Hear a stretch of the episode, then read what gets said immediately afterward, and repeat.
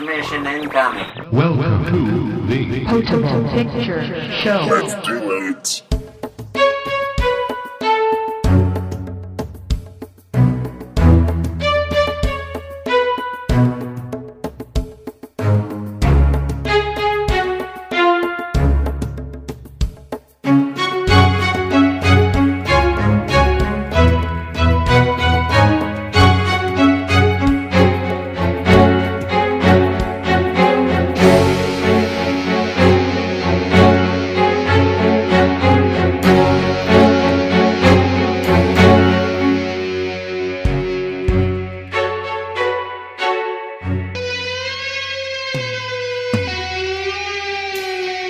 Episode 0087 A Most Divinely Drunkard of a Man.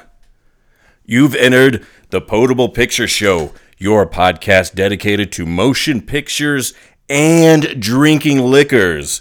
I'm your host, Kevin McCrae, the founder of the Sierra Nevada Movie Club, and I'm here to tell you this podcast will likely contain adult words with four letters and use in them and other vowels. On this episode, we will be making our version of a tea cocktail. We have Heathen on the news. We have another double feature in our feature presentation. We have Love and Friendship and The Nice Guys. We have so much going on, so we better head in to the VIP booth at the top of the cantina and get episode 87 started.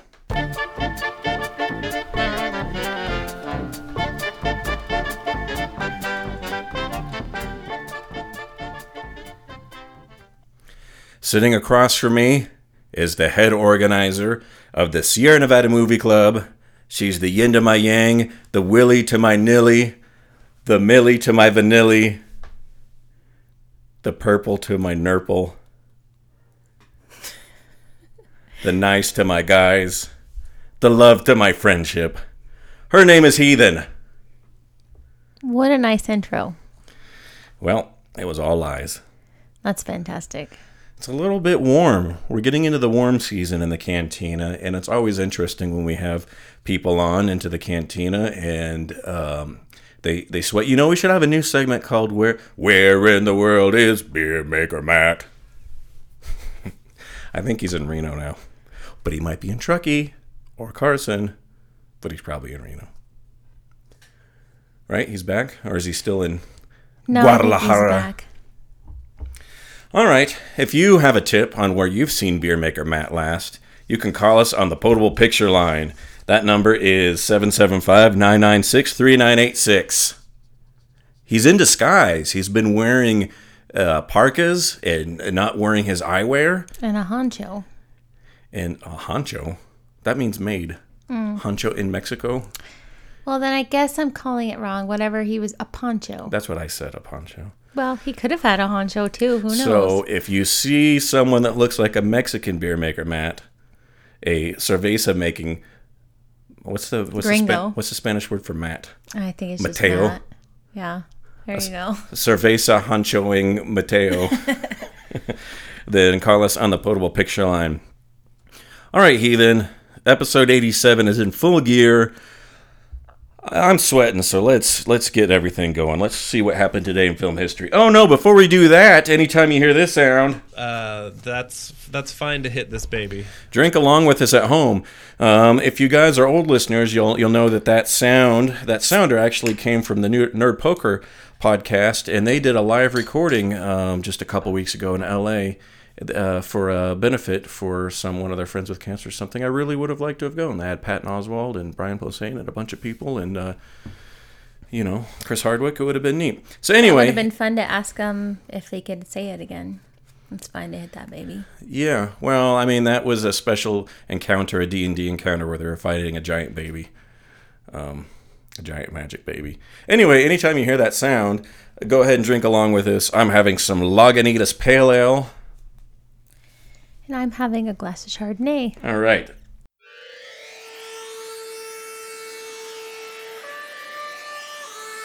In film history.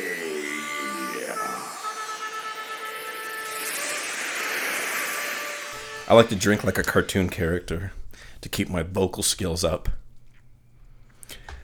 You know, recently I went to audition for a podcast and they said, What skills, talents, dialects do you have? And I wrote down, I can drink like a cartoon character.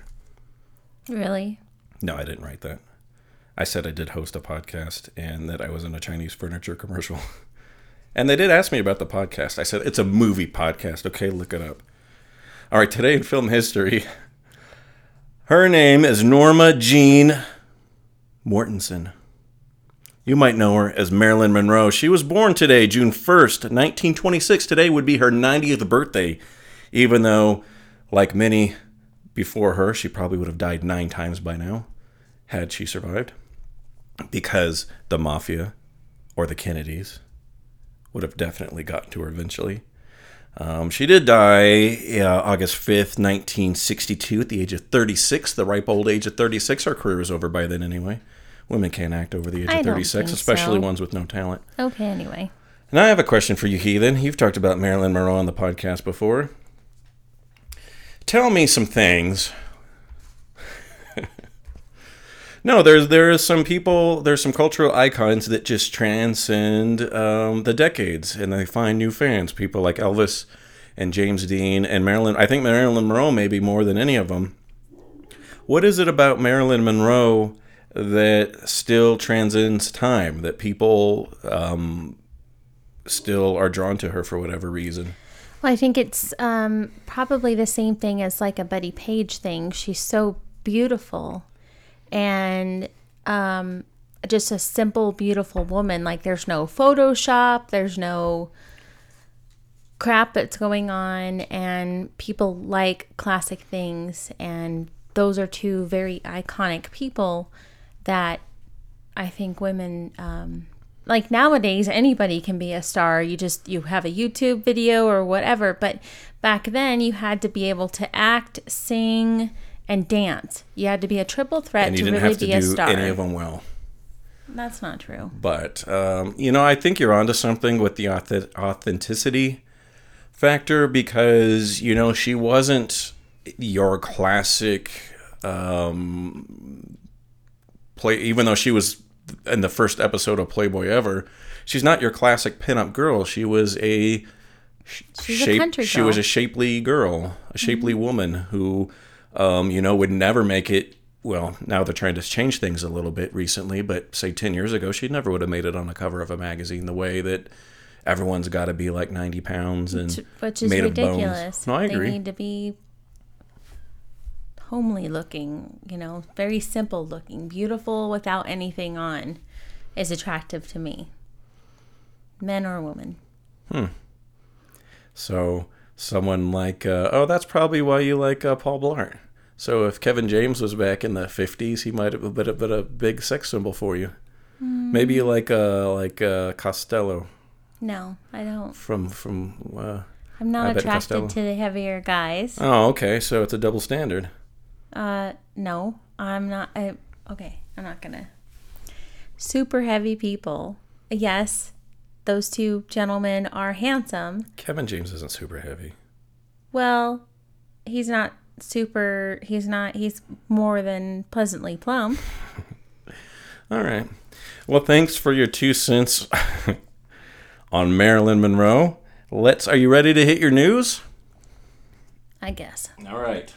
Heathens. Headlines. Heathens. Headlines. The new Friday the 13th movie will change Jason.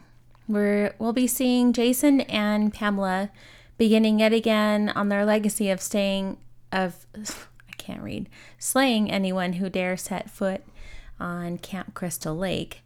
Um, the circumstances of how Jason becomes Jason, um, they're going to be changing. They're going to completely overhaul everything. In the first film, the series saw Pamela taking Pamela taking the role of the killer. His mom. Mm-hmm. Jason returns after Pamela's death seeking vengeance. So we're not really sure what's going to happen, but they're both going to be playing in the movie and maybe maybe Jason will have some like visions of his mom or something, but it's going to be completely different than any Friday the 13th movie we've seen. I'm not a big fan of this. I mean, I'll wait and see what happens. But first of all, you have to do something different, but you also can't do it completely different. So you can't go and like not make the mom not the killer in the first one.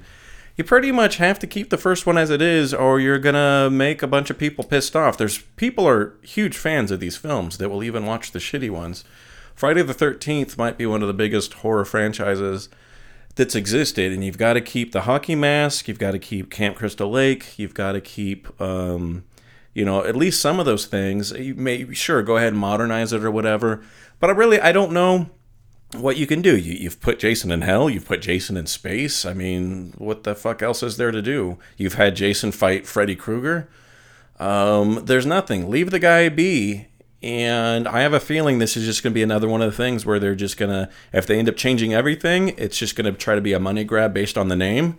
Um, or just, you know, stupid kids will just be like, oh, here's a horror movie that I don't know anything about, but I'll go see Or it. like and then, who's Paul McCartney? well, I mean, I don't know, but um, and if they keep it too much the same, there's just nothing else to do with it. Hollywood, go out and get a new iconic horror monster. We haven't had any anything good since like the 90s as far as like a good horror villain. I, don't think, it's kind of tapped out unless they bring up some old stuff because you can only go so far before you run out of ideas. Yeah, so leave, leave them alone. Well, or have him fight the Ghostbusters. Friday the 13th is set to open on January 13th, 2017. That's my birthday. So keep it on your list. Oh yeah, está bien pegarle ese. Toast to my birthday.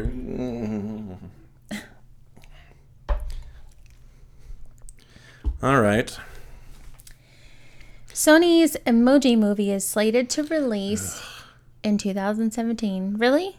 No, just this idea. I'd like to hear about it. It just this this almost started out as a Okay, I but think- you could wait until I'm done before you sigh because it sounds like you're sighing because I'm talking. No, I'm sighing now because you're talking. Oh, well, let me keep talking. Following the success of Angry Birds, the movie adaptation of the popular mobile game, Sony is confident that its emoji movie will have the same kind of success. The studio is in a battle over the merchandise trademark rights, which continuously affect the ancillary market of the products. Um, they're wondering if Sony is legally allowed to title that movie. Emoji is emoji copyrighted by something? Well, Marco Hüsges, a former video game executive from Germany, has created more than 3,000 of his own emoji icons and trademarked and Oh, licensed them so for any for use in an array of merchandise through his company, the Emoji Company. so he's trademarked the happy face. I don't think that. And you know, you just make it different enough. You can't make the same swirly pile of poop, who I think hope in the movie's played by Adam Sandler. I think Dave Franco should play the smiley face. Well, in Um, October, Sony filed an application for dozens of trademarks in connection with the film, and they were all rejected in February. This is this is the most ridiculous thing I've ever heard. Well, I'm pretty sure they'll come to some sort of an agreement at some point. But Who are they going to sue? The Egyptians who came up with this first, or the fucking caveman in their cave dwellings? I don't know. You can't trademark a goddamn happy face. And my last bit of Or news. two people holding hands that are both wearing blue shirts and have blonde hair. Or a wave. Yeah. I've trademarked all Trademark the waves. No one else can use waves. You can buy your dog a stroller, a gourmet meal, a spa treatment, while jet setting in an airport, even an annuity to protect your pup in case you pap away. Pap. Pass away. In case you pup away. in case you pup away. Now you can add something else to that list beer. A number of breweries have started making and selling beer, especially brewed for dogs. Their non alcoholic brews aren't fermented, even non alcoholic human beer is fermented. Yeah, it's got like 0.05% or something. Right. So this could be like super toxic to the dogs, but non fermented beer wort is included seaweed extract, natural chicken flavoring, and some other things that are added. So why don't they make chicken flavored beer for humans? It doesn't sound. This is an outrage. Other brands of craft beer brews for the dog include Bowser Beer and Dog Grog in the US. Dog Grog's the a good one. And Snuffle in the UK. I was thinking of uh, leg hump lager, um, puppy porter. Um, What else do we have out there? So then you need to start being the mar- the PR person for. Snoopy Stout? No, stump s- s- That's good Snout Stout. For people who have beagles How about Snout Stout? or just a snout. Yeah, I'm out of ideas right now. But Keep it simple. Would you like a snout? all right, Heathen, are you ready to ready to go into cocktail corner? Yes. All right. I see America drinking the fabulous cocktails I make. America's getting stinking on something I stir or shake.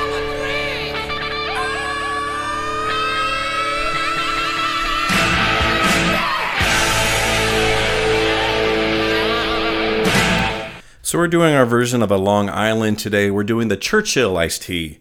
Churchill is the name of the Or city. Church Hill.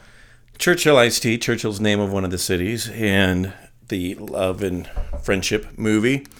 Um, a regular Long Island iced tea, as most people know, is, is pretty easy to make. You take all your white liquors from your well, your tequila, your white rum, your um, triple sec, your vodka, your gin.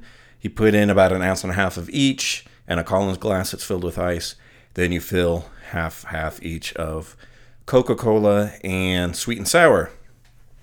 So this one we're doing a little bit of a variation, um, trying to keep it a little bit British. We have uh, two ounces of our dill. What else is in that vodka that we distilled? Cucumber? I don't think there's cucumber in it, but there's. Oh, there's just there's like Uh, Just random herbs that were left over from well they they weren't really random, but there's there's there's rosemary, yeah rosemary's in there. Um, cilantro. I don't think there's any cilantro. But we we uh, uh, well, my idea was to take a vodka and, and kind of um, make it like a gin because basically a gin is botanical vodka. So there's about four or five herbs in there. I'm sorry that I can't remember what's in there. I think there's rosemary, um, probably some sage, probably some thyme. Thyme. You know, just your classics. So we have two ounces of that. We have two ounces of a dark rum uh, that, that's a tribute to the uh, English col- colonial days. And it's a dark rum that's infused with tea, with black tea. Again, a nod to the British. And then we have two ounces of triple sec. And I apologize last A week when little it, too much triple sec, I think. Anyways, I apologize for last week when I said we didn't have control for the B52s. We do have control, um, which he then still wouldn't have drank it. But two ounces of triple sec. Then I filled it um, with um, sweet sour, and instead of Coke, we use RC because Royal Crown. Nothing says England like the crown. So that is what we've made. This is the Churchill iced tea. What would you like to drink to, Heathen? Um, Slide the City is this Saturday. What is Slide the City? We're going to slide the city. It's like a big um, super slide. Uh, what what were the ones that we did when we were kids? Slip and slide? Yeah, the slip and slide. It's like that. I thought it was going to be like an actual slide, kind of like a water park slide the city, but it's just a big flat slider. So I wonder how that's going to work, but it's going to be downtown. And we have three trips to go. And our slide, our wave time is seven o'clock. Yeah, you're making it sound a little bit even more dumb than it is. So if you want to check it out, you can go. Oh, I forgot the name of the website. Well, it's not dumb. It was kind of expensive, and I was excited. But when they said wave time, like maybe they have a wave pool or something, I'm not sure, but it doesn't look like. No, you just can't have everyone doing the big. But it's like what is it, 800 yards or something? And it's it's they they put it in the in the street. They close the street, so you're actually doing like this giant slip and slide. When we're talking about giant, I mean it's it's huge. It's like it looks like a water slide almost. And imagine just in your downtown, in the middle of your main street or whatever, that you have a big slide that's going through the city. Yeah. And um, I think it'll be good for pictures. And it's also uh, it's like an all day event. I'm sure in some cities that aren't Reno, um, it becomes more of a because they do say there's music and other events, and they it, it seems like they they generally try to gear it towards like a college crowd, which I don't know how much they're gonna get in Reno, but they're like come out in your sexiest bodies and dance the you know day away. Um, but Reno's just a bunch of fat ugly people, but that's why not true. that's why I moved here. Okay, it's not just a bunch of fat, ugly people. Um, we have UNR, which is a, you know kind of a prestigious school. It's not like um, the best ever, but people do come here for school out of state. okay. So we'll get some of those hot biotechnical nerds down there. Um, Well, nerd is the new sexy, don't you know? not on the water slide. I want to see Well, some. I'm gonna be on there, so that should be super fucking fun. Maybe I should wear my shirt in Reno. I'm a ten. So this drink is interesting. It's um again like a typical Long Island. It's disguising. Um, you you you definitely can taste it because this is way more flavorful than other iced tea. Because for one, that herb vodka we made is super strong. It tastes like you're just eating a mouthful of herb crust. And then the I can't really taste the um, the tea rum as much, which is also strong but you're not, you don't get that strong flavor of drinking alcohol. So um, it's Close. It's- I think there's just a little too much triple sec because that's a little overpowering. To me. I I can't taste any of the triple sec. I'm just tasting like herb. Um, so to me, it tastes like a Long Island iced tea that's very herby, which is good. It's a Churchill iced tea. If you want to because you're get supposed to live off the land. if you want to get as smashed as a regular person on Long Island iced teas, but still be classy, then get a Churchill iced tea next There you time you go to your bowling alley. All right, Heathen, you ready for feature presentation? Yes. Oh, we never drank to that, did we? Slide the city. Oops. My feature presentation. My my feature presentation was hasty.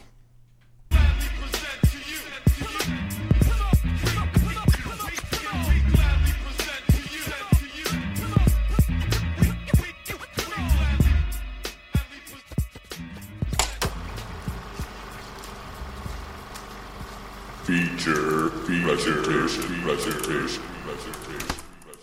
So I have two movies to talk about here in feature presentation. One was an official Sierra Nevada Movie Club meetup, Love and Friendship, and the other one was a post music movie. Uh, went to see a concert and saw a movie beforehand. Actually was going to see X Men uh, Apocalypse, but ended up seeing The Good Guys. So that's the movie we're going to talk about.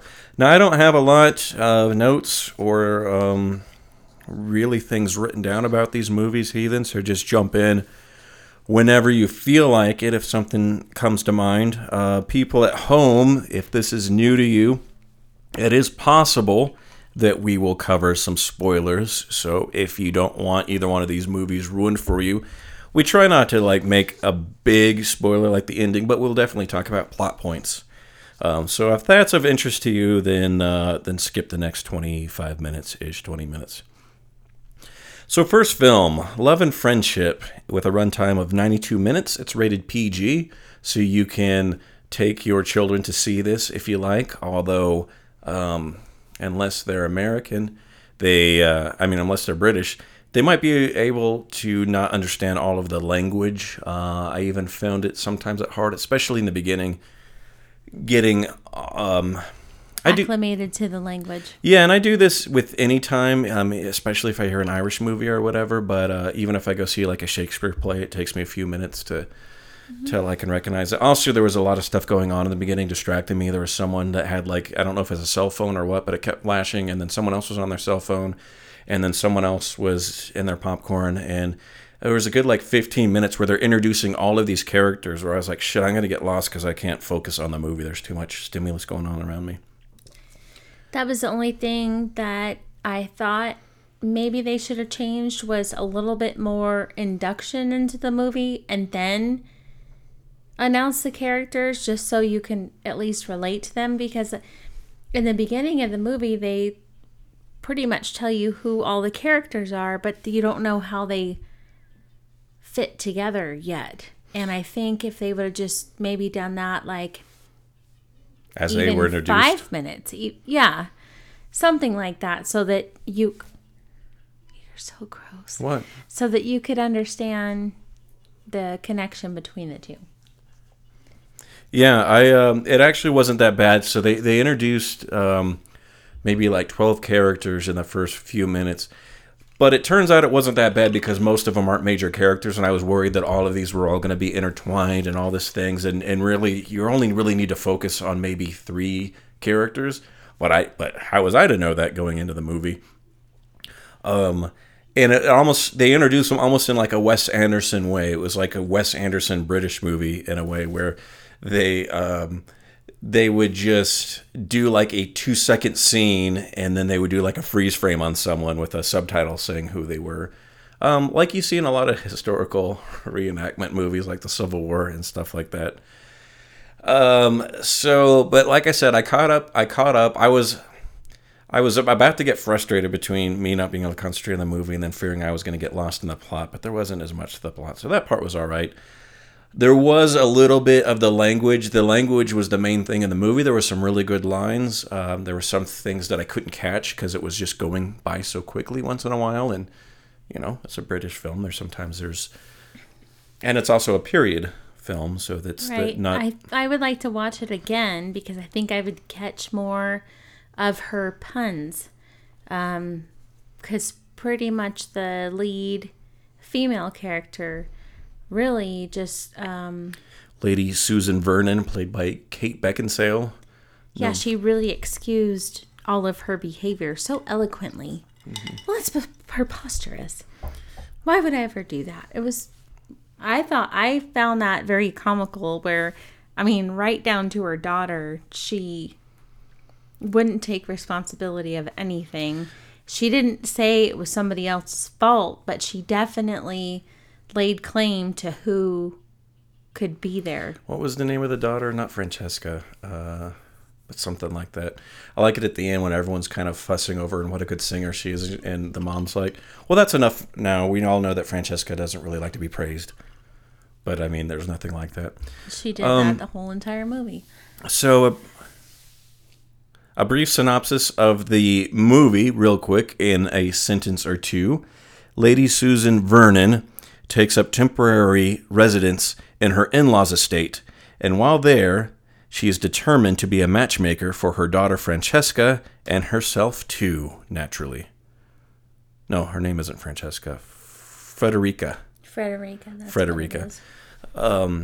So the main thing, this lady Susan, she had a husband that died, and she has a reputation for um, understanding the psychology of men and using it to her benefit, For being a player.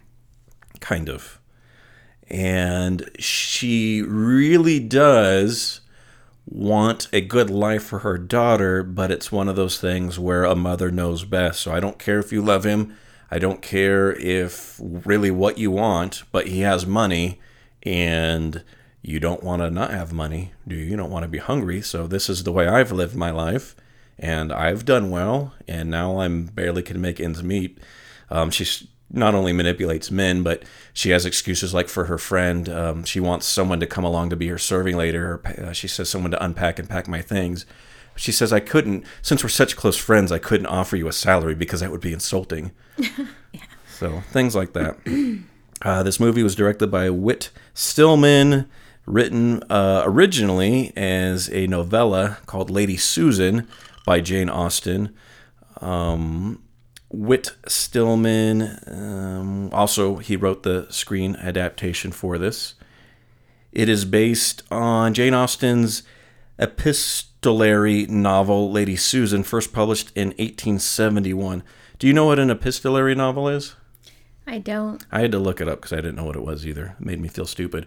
An epistolary novel is a novel that's not really written as a story, but it's written as um, most commonly as like diary entries. But it could be also press clippings, newspaper clippings, uh, blog. Um, there's new versions of it now where they do it like uh, text messages or things like that. but it's not written as a as a standard as a standard story. Um, so first published in 1871, the film stars Kate Beckinsale, Chloë Sevigny, Xavier, uh, Javier Samuel, and Stephen Fry.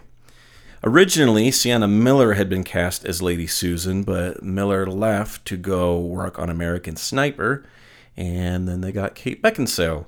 Kate Beckinsale and Chloë Sevigny had previously worked together on The Last Days of Disco, which was also also directed by Stillman, so it was sort of a reunion for the three of them. This there was some talk about why is this movie called Love and Friendship, and Stillman said himself in a couple interviews, several interviews, that it was basically a marketing decision that was helped to sell the film to financiers and backers. They thought that the title Love and Friendship would be more marketable than Lady Susan. Also, I totally agree. also, Lady Susan wasn't one of Jane Austen's more well-known books or even well-received books. It was kind of like considered. I think it was written when Jane Austen was in her teens, so it was like, and not even. I don't think she even finished it. And um, also, for a marketing reason, they figured it would match other movies that people knew from Austen: Pride and Prejudice, Pride and Prejudice, Sense and Sensibility. So it made sense to do Love and Friendship. I uh, I think the title, and also Love and Friendship, was a title of another Jane Austen book, so it kind of worked that way. Jane Austen herself was known for doing several title changes. Pretty much all of those. Um, I think Sense and Sensibility originally had a different name. I think Emma originally had a different name. I liked the name because it's sort of a joke because the theme of the movie, as we sort of talked about with Lady um, Vernon, is that it's not really about love and friendship. It's more about who you know and practicality. So you're thinking it's like a who it's not who you know, it's who you blow.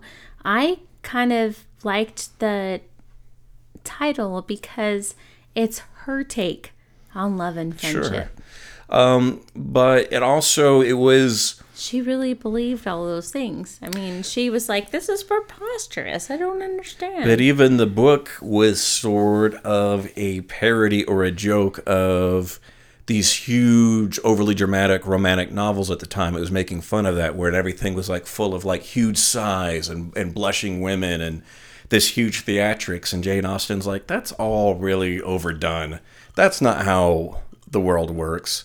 This is mm-hmm. how the world works. And this was her, like her comedic take on it. That's why I like it because if you look at any other movie during that time period, it's it's very strict, it's very rigid, and then you have this woman who is running around playing people, and I'm pretty sure that she was not the only one, and it wasn't, you know, the whores that guys would go and see back in the day. This is, you know, somebody who's prestigious.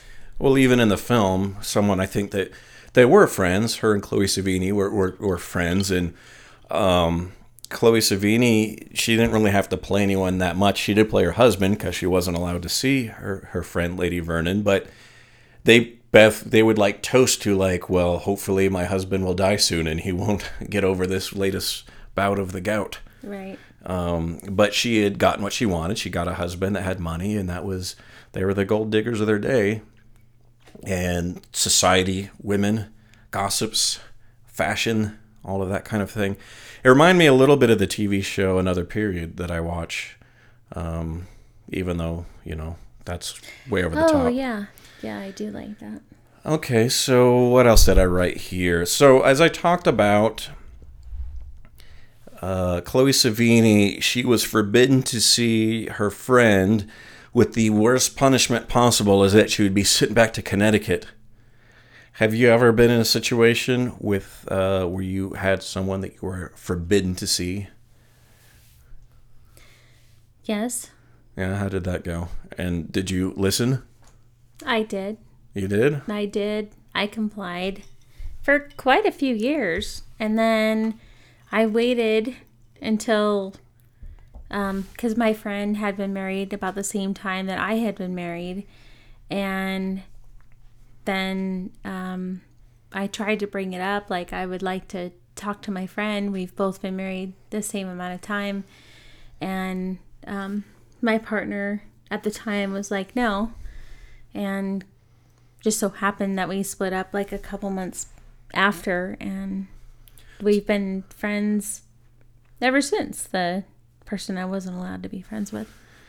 Yeah, I think I was only not allowed to see people by my parents. Like when I was in high school, I was forbidden from seeing my my best friends because, um, and they were partially right. I mean, three boys are going to get into more trouble than one boy usually, and um, so I could see that.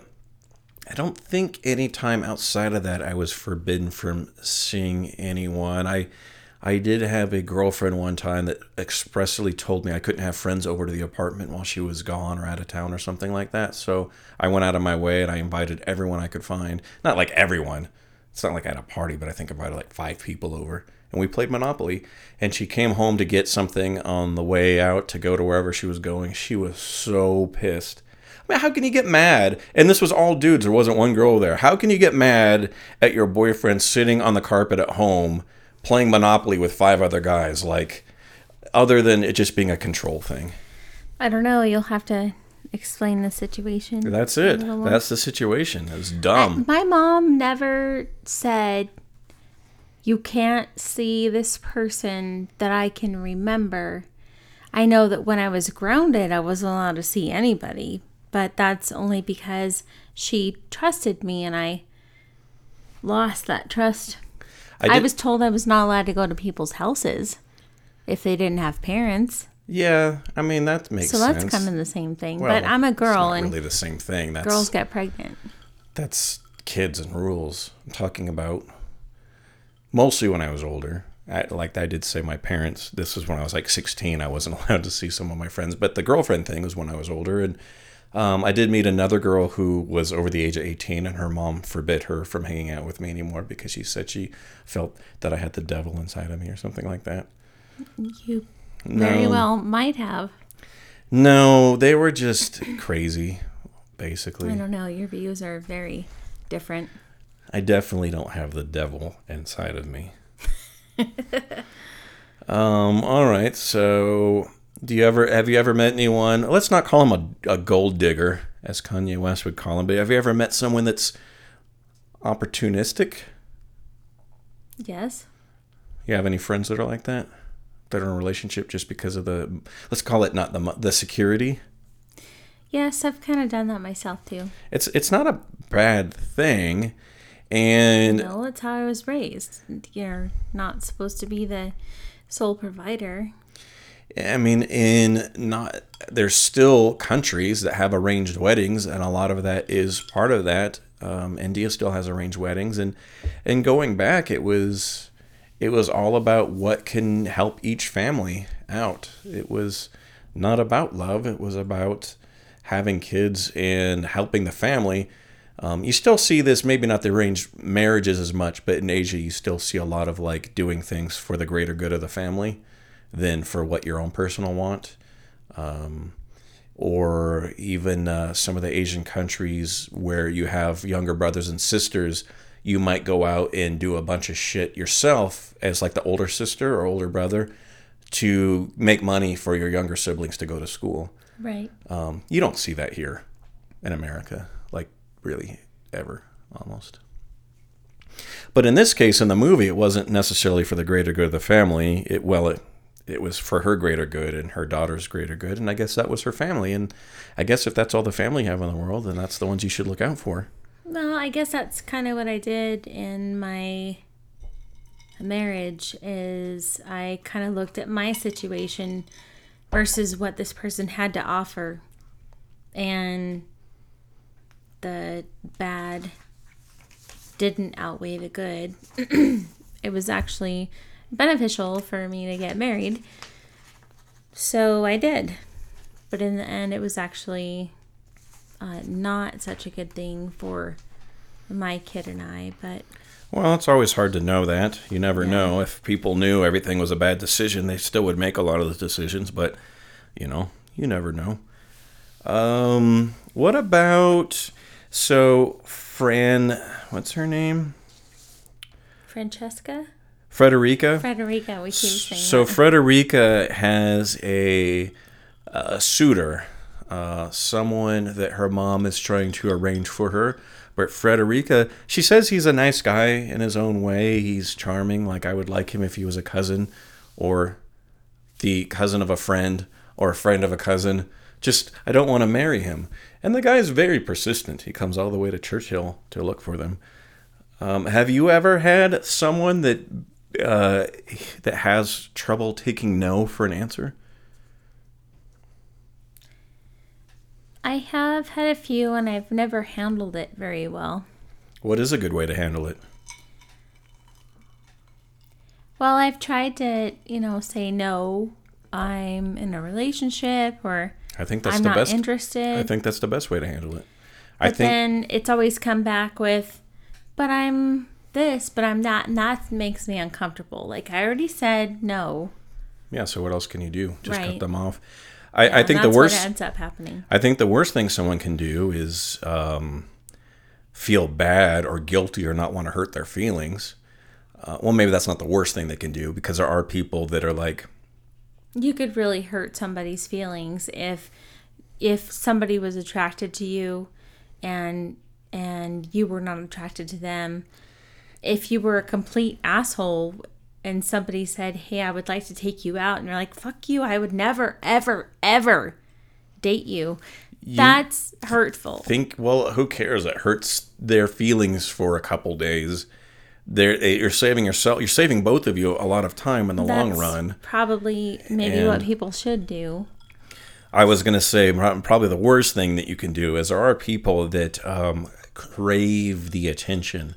So um, I've even been on the opposite end of this where I gave someone like a lot of attention and they weren't really that into me. And, but then as soon as I like stopped and wanted was interested in someone else, they're like, oh, I kind of missed that, even though I didn't like you at all. It's kind of an ego boost. I don't know. I don't think I've ever had someone that's like pursued me and well, because I always just say yes. No, I'm just kidding. I probably do, but I'm just. kidding. I don't know. I've never. Ha- I've never been in the situation where I'm like, "Hey, listen, Josephine." I think you have been in that position. No. Well, yeah, maybe, but not really. Not not a lot. Not enough to have experience with it. Um, and not and not in a position where I knew that it was happening.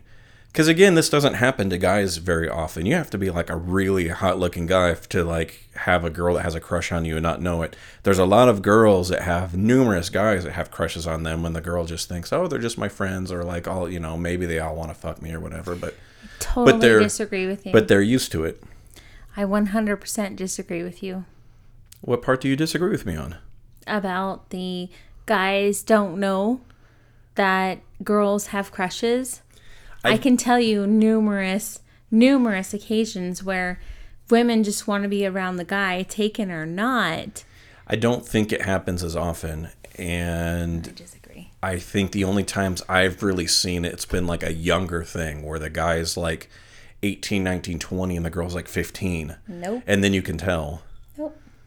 But I don't. All right. Well, uh, callers at home, if you we'll think agree to disagree. if you think this happens more often with guys than with girls, then please let us know on the Facebook page or on Twitter or on uh, email, uh, potablepictureshow at gmail.com, um, potablepictureshow.com, or on the Twitter line 775. That's not the Twitter line. Twitter is at Potable Pictures, or on our potable line 775 996 3986. Please tell Heathen the truth that as a girl, she should know that girls have to deal with this probably at least once a day, where a guy might have this a couple times in his life at most. I don't. It. it I don't know what you're disagreeing with. It does not. This does not happen. it happens across the board equally between men and women. It does not happen equally. Yes, it does. then why is it if this happens equally? So you're saying that that men are just as attractive or have just as low standards, or sorry, women have just as low standards as men, or men attract women as easily. Why is it that you go to a dance club and there's like seven guys on every girl? You don't see like one guy out there dancing by himself and like seven girls grinding on a guy, unless it's like Zac Efron. You just That's don't an odd see that situation. happen. That's that's like the duck situation. Okay, have you ever seen ducks mate? No, and I don't want to. Okay, well, out while the female ducks are out on the pond, there will literally be two or three males try to jump on her. Sometimes she ends up drowning. Okay, so that's just like real life. So what's your point? Right. And so that happens, so that's the club. But any It's not just other the club. time, It's it's oh any other time. That's only the club where that happens. You you gotta be kidding me. You gotta be kidding me. Any other time Maybe a I just- girl will take any attention she can, no matter where it is. Or if she's single, she's like, oh, maybe this person is interested in me because Maybe just of this, this, and this. maybe maybe uh, just my whole life I've never had any guy friends that were hot enough to attract women because I've never seen this. I've never seen this. Maybe. You don't even they don't even portray this in movies. Can you think of a movie where there's like I can think of like at least five or six times it's happened. So All right. Well, you live in some I'll weird book about it. northern Nevada city where weird shit happens. it started in Arizona, but okay. All right. Well, um, how about the idea of having a reputation, uh, whether it's earned or not? Have you ever had a reputation, a bad reputation, I should say, of any sort? For a little bit. like she's a bitch or she's a slut. Because as I said before, that's the two type of women. When I moved from LA to Incline, everybody was afraid of me because they thought I was going to beat them up. So people go around by look out, look out for that Heather, Heather coat. Yeah, it was really weird. I was not used to that because I'm not that kind of a person, but because I moved from Southern California up to Incline Village, they all thought I was like this rough and tough person. Well, we had that a little bit, although not as bad. I went to a really small school in Northern California. This is before high school, and we had a couple kids, uh, twins, twin guys, that moved from I don't know if it was Southern. I think it was the Bay Area. And I went to a school where everyone, you know, knew it. It was a small school. Everyone knew each other. You go through all the grades together, and we were young enough. We didn't, you know, you you hear about Oakland or something, you're like, oh man, they've got to be in a gang. Yeah, And um, that's pretty much. and they kind of you know they didn't really act like that but they they looked like uh so my school was mostly just a bunch of beef eating i wouldn't call them all white trash because some of them were quite affluent but they were just they were hill people for lack of a better term and these kids came up and they kind of you know talked a little bit city wise and they were more of like i don't know if they were italian or mexican or something but they were a little bit darker than than our aryan uh, school. And um, of course a lot of the girls since they'd been in the same pool for a long time anytime you see anyone new they're like oh look at those guys. Um, and then the guys are like oh man i think they're in a gang So that probably happened with the girls. I don't know. Um, I was in choir most of my life, well girls and what, I what dressed age in black. what age was that Uh, halfway through my tenth grade. So okay, so it's about that time. As I said, I was going to say girls should start to be outgrowing that. I would think about that time, but it seems like 13, 14 girls can be real bitches I was a young. at that time. I was a young high schooler, so I graduated at seventeen. So I must have been thirteen. I'm talking about the other girls. Can you stop rubbing against the microphone, please? Thanks. All right. Um, I that, I just have one last note, and we'll go on to the next movie. I was just gonna say this is another one of those movies where all the men are basically portrayed as fools, and that's fine because it's they're all everyone in the movie is basically a stereotype. No one's fully well rounded, but I just thought it was interesting that even even if they were um, not necessarily a bad kind of fool, they were still a fool. Like the main guy was kind of well respected, but they even said, well, you know, he's not very wise, and he was definitely getting duped by the main woman, for sure. Played. He is, his earnestness and sincerity made him a fool. He was too willing to believe in other people, uh, not really as an innocent. That's the aunt's husband. I really liked their uh, relationship talking about the together. talking about the brother, the main Oh. love interest in the in the film. Um, he was the least foolish, but he was just as much. and I'd also say Lady Pennywise or whatever, or Lord Pennywise, whatever. He was also the less less foolish one, um, too, because. He, but he still wasn't made out to be a good character. One one thing that was interesting about the end of this movie is that everyone got what they wanted for this not being a stereotypical uh, love romance, and it was still realistic because everyone got what they wanted, even if it was bad things. So, um, Lady Norton, whatever her name was, she got married and had money, but she still had her boy her boy piece on the side. Her boy piece on the side still had Lady Norton and didn't have to deal with his wife. The two young people got together. The mother and father were happy because the the two young people got together and he didn't end up with the horrible mother. right. So um, I think the only one that didn't get what she wanted maybe was Chloë Sevigny because she was still waiting for her husband to die. But she still It's ultimately, she still pretty much had what she wanted in life. She, She, had even money. said you married the the wrong. Well, the friend said you married the the wrong person. He's too too young to do anything, but too old to die. Or, I'm sorry, too old to do anything, but too young to die. Yeah. All right. So the next movie, The Nice Guys, with a runtime of an hour and 56 minutes. You know, one thing about this Love and Friendship, it, it had your pretty standard 90 minute runtime, and it felt a little sh- short. I thought, is this 90 minutes? I was glad. Sometimes you just get tired of seeing two and three hour movies. So it was nice to have a 90 minute movie, especially one that, that was pretty crisp for being so talky. It didn't drag. Nice Guys, uh, one hour, 56 minutes really brief synopsis here. A mismatched pair of private eyes investigate the apparent suicide of a fading porn star in 1970s Los Angeles. So we've got Russell Crowe, the Australian, playing an American, and Ryan, Gosling, the Canadian, playing an American.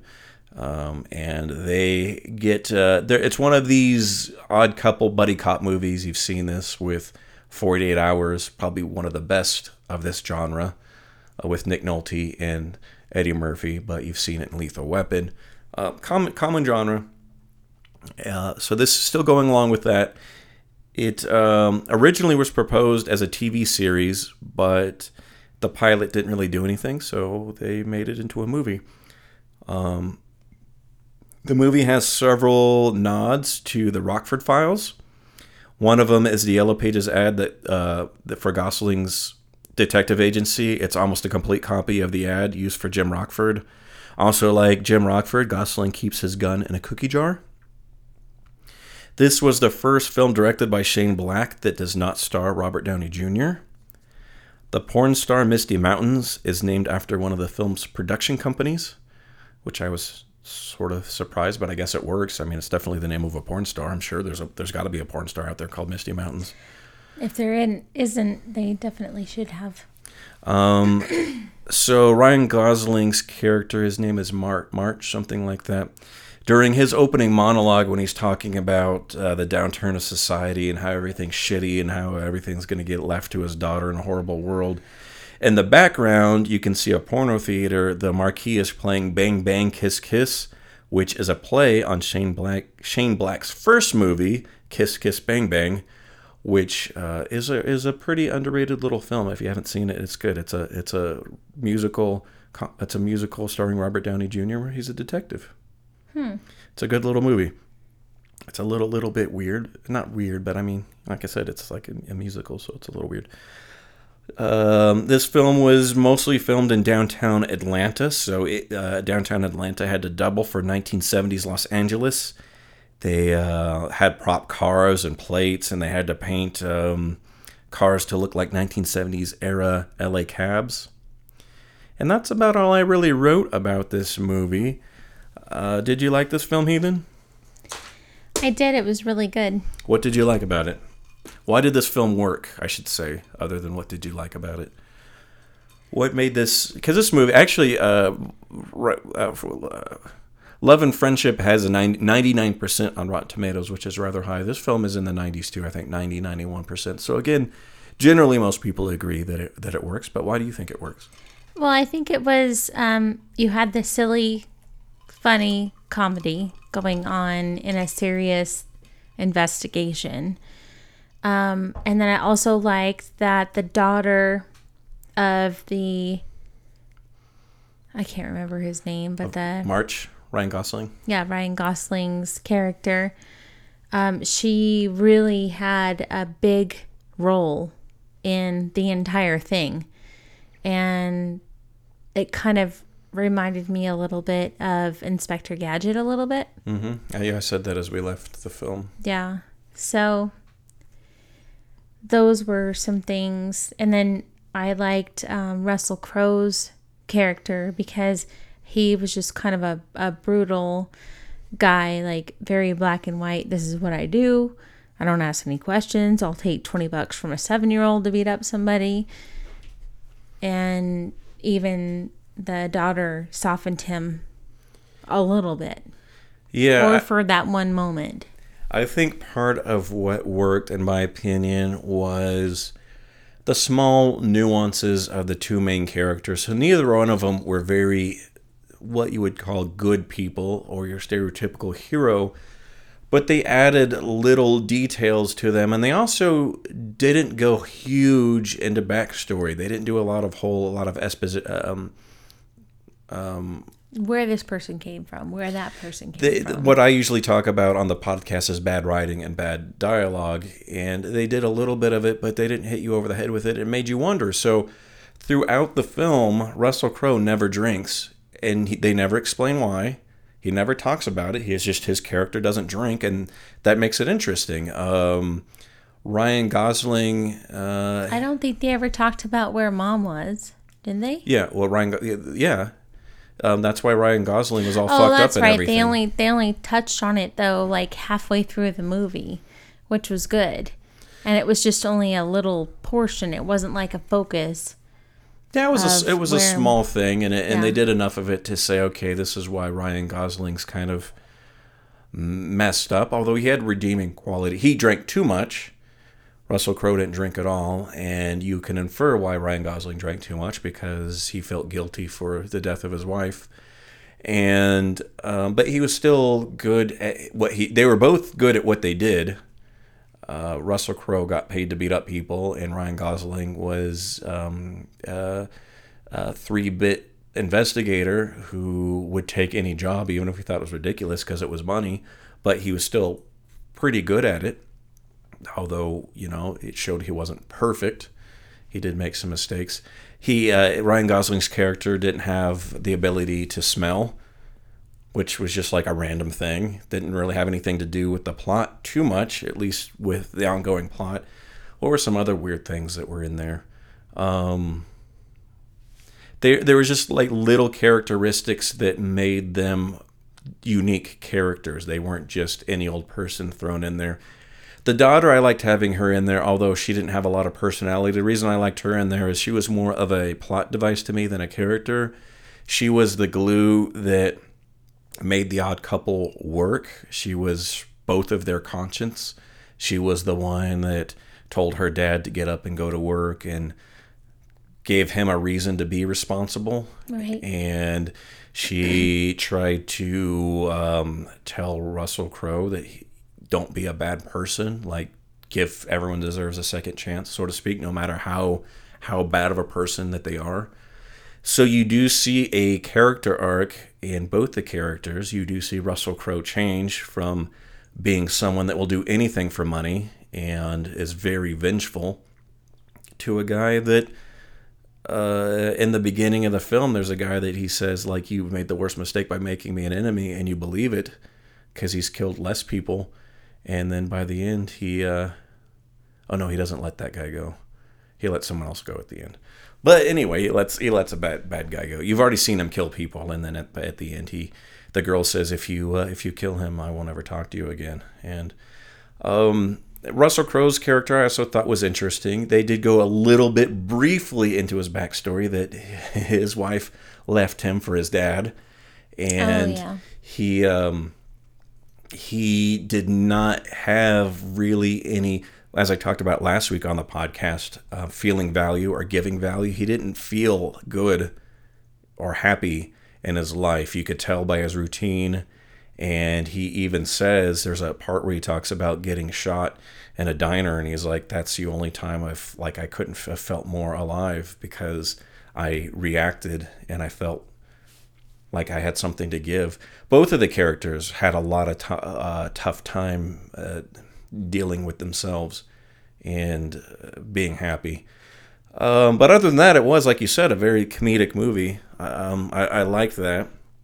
The bad guys weren't as interesting. The, the the plot wasn't really, I don't think, that interesting. Like when it came down to the resolution and uh, the idea was that uh, the Detroit Detroit auto manufacturers um, were in this big conspiracy and people were trying to prove it and they were killing everyone that could prove it. And the only way they could get the proof out was to make a porn movie with the storyline with all the real characters. I mean that would never happen. I mean no one would take that seriously. You couldn't be like if no, but I liked I liked whoever came up with that idea for the movie. I think was definitely thinking outside the box because at that time that was probably the only way to get something. Yeah, I mean it is interesting. I mean, imagine if so, video at a car imagine imagine if someone made a porn movie of uh, George Bush's war in Iraq and the weapons of mass destruction, and you had people playing Condoleezza White Rice and Dick Cheney and everything. That's basically what this movie was. But it's just you know, I don't know. I think I think Snowden. That's what he should have done. He should have came out with a porn version of how America's spying on everyone. Uh, so you know, plot a little bit. It's definitely a funny movie, and I think everybody should see it. Good to see, see Kim uh, Kim Bassinger again in something. She didn't have a very big part in the movie, but you know, you don't see her too often anymore. She's an older lady. Bassinger, Yeah. Isn't it Basinger? Okay. Tomato, tomato. However, however you want to mispronounce her last name. Um, so, do you think that they'll do a sequel to this movie? Or do you think it deserves a sequel? Is what I should say. Because they they set it up for one. I I to me, I just don't think it's a kind of movie that even though I, I think it did reasonably well and was well received by the critics, I don't think that it will do well enough that it will earn a sequel financially. Like people Right. saying, "Oh, there's a market for this." People don't like, even though this was a very good movie. Quote: People don't like this kind of movie. People rather see Teenage Mutant Ninja Turtles coming out on Friday than Gross. this kind of movie. Yeah, that's fine to hit this baby. Thanks, Ethan. Is there um, anything else you want to say about either one of these movies before we go to our rank? No. All right, I got a special rank for you, Heathen. In the movie, the fool, the main fool, uh, going with love and friendship.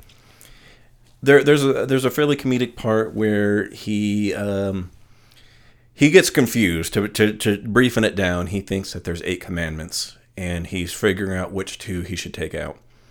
No, he says that. Okay, okay. I'm saying to shorten it down, heathen. Now you're making it So there's long. 12. Okay, to shorten it down, he thinks there's eight commandments. So he's figuring out which two to take out.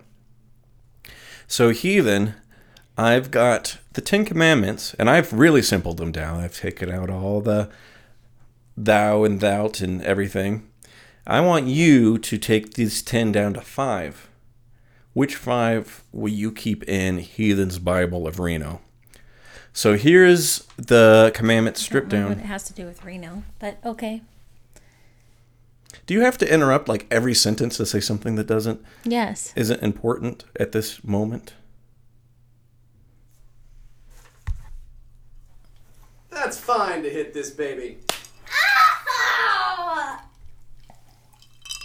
You guys at home, you know how obstinate Heathen can get. She's killed her Long Island. One death count. Okay. Commandment 1. Believe in God. Commandment 2. Do not worship anyone or anything except God. Do not make, bow to, or worship an image or statue that is supposed to be God. Commandment 3 Do not take God's name in vain. I liked in the movie, he said, I didn't take God's name in vain. I don't know what he said, but he's like, I used it to swear at him. Um, or, I th- or I thought it was quite effective. Commandment 4 Observe Sabbath. That means rest on the seventh day. Commandment 5 Honor your parents. Commandment 6 Do not murder. Commandment 7 Do not commit adultery. Commandment 8 Do not steal. Commandment 9 Do not testify as a false witness. That do not lie. Um, and commandment 10 Do not be jealous of anything someone else has. So break those down into five. You don't have to put them in any order. Just what five make your list?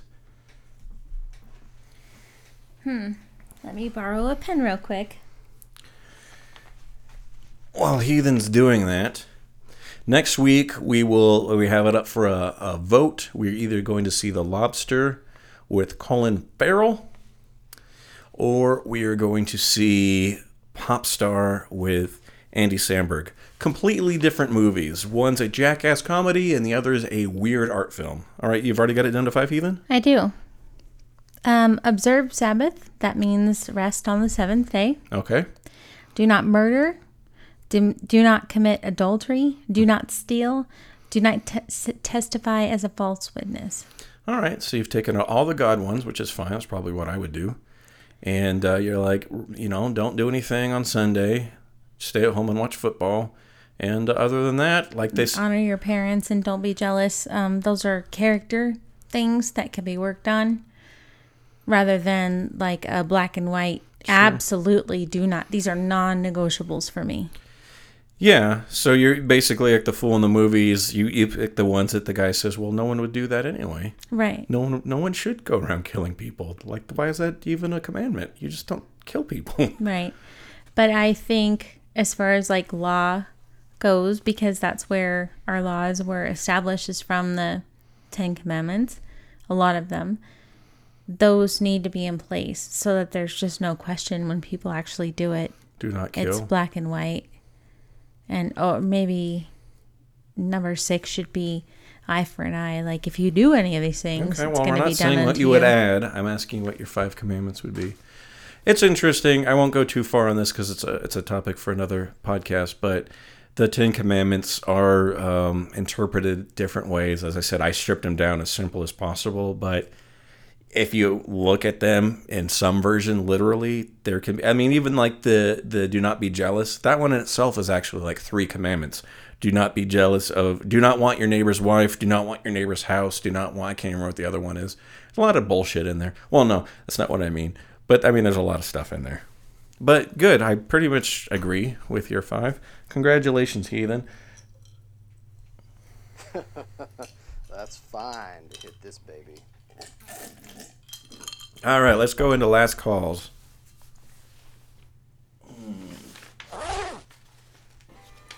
Last call. Looking at the world through the bottom of a glass. All I see is a man who's fading fast. Last call. Rich and full of aroma. My last saying for the podcast is you are just a disgusting person. I'm not just a disgusting person. I have one more topic for you, actually, from the movie Nice Guy, and I wrote this down at the last minute on my thing. In the movie The Nice Guys, Ryan Gosling tells his daughter, "Don't say um, they're having anal sex and stuff. Just say they're having anal sex. Don't say he was lying and stuff. Just He's say still correcting So- her English. So So that was a, okay. So stop. So that was a little again a little interesting character thing. Didn't really have anything to do with the movie, but I like that. Do you have a grammar pet peeve? Heathen. Mm, I had a lot when I was raising. Okay, so you don't have like a big one now when you hear people say. I can't stand when people say when they're talking about their accounts, you're in the negative because that's an it's it's a it makes people feel bad. Okay, that's a customer service. That's well, just no, a it's just negative it's a banking thing. Yeah, it's But a banking but thing. that's not an incorrect you're use of grammar. overdrawn. I think it is because the correct word is you're overdrawn. You're not negative. Aren't You're they negative? overdrawn. Don't they own the money? Don't don't, don't they? They don't have positive then tell money. me what the difference between negative and overdrawn is. Negative I- makes I- somebody feel bad, Well- and overdrawn is like a, a softer version of being negative. but I don't think it's gram- grammatically incorrect. you asked me what my pet peeve was, Well- and that's like the hugest thing. Your grammar pet peeve. But I'll accept that. All right, Heathen. Do you, do you have? I, I said I accepted it. Don't bow your head in shame because you were wrong. Uh, have- Grammar pet peeve. no, it's fine. You, that's, that's I accept that. What's your? Uh, did you have? Oh, yeah. I think I interrupted you. What was your your last words? Just you're disgusting. Oh, that that no, and that's why I said I'm not just disgusting. I guess that was my grammar. But you actually reminded me that that was a topic because you can't say like I mean you can, but I don't think most people would agree with you that I'm just disgusting. I'm also annoying. One of the many things is you're disgusting. of all the things you are, you're also disgusting. That would be a better thing to say.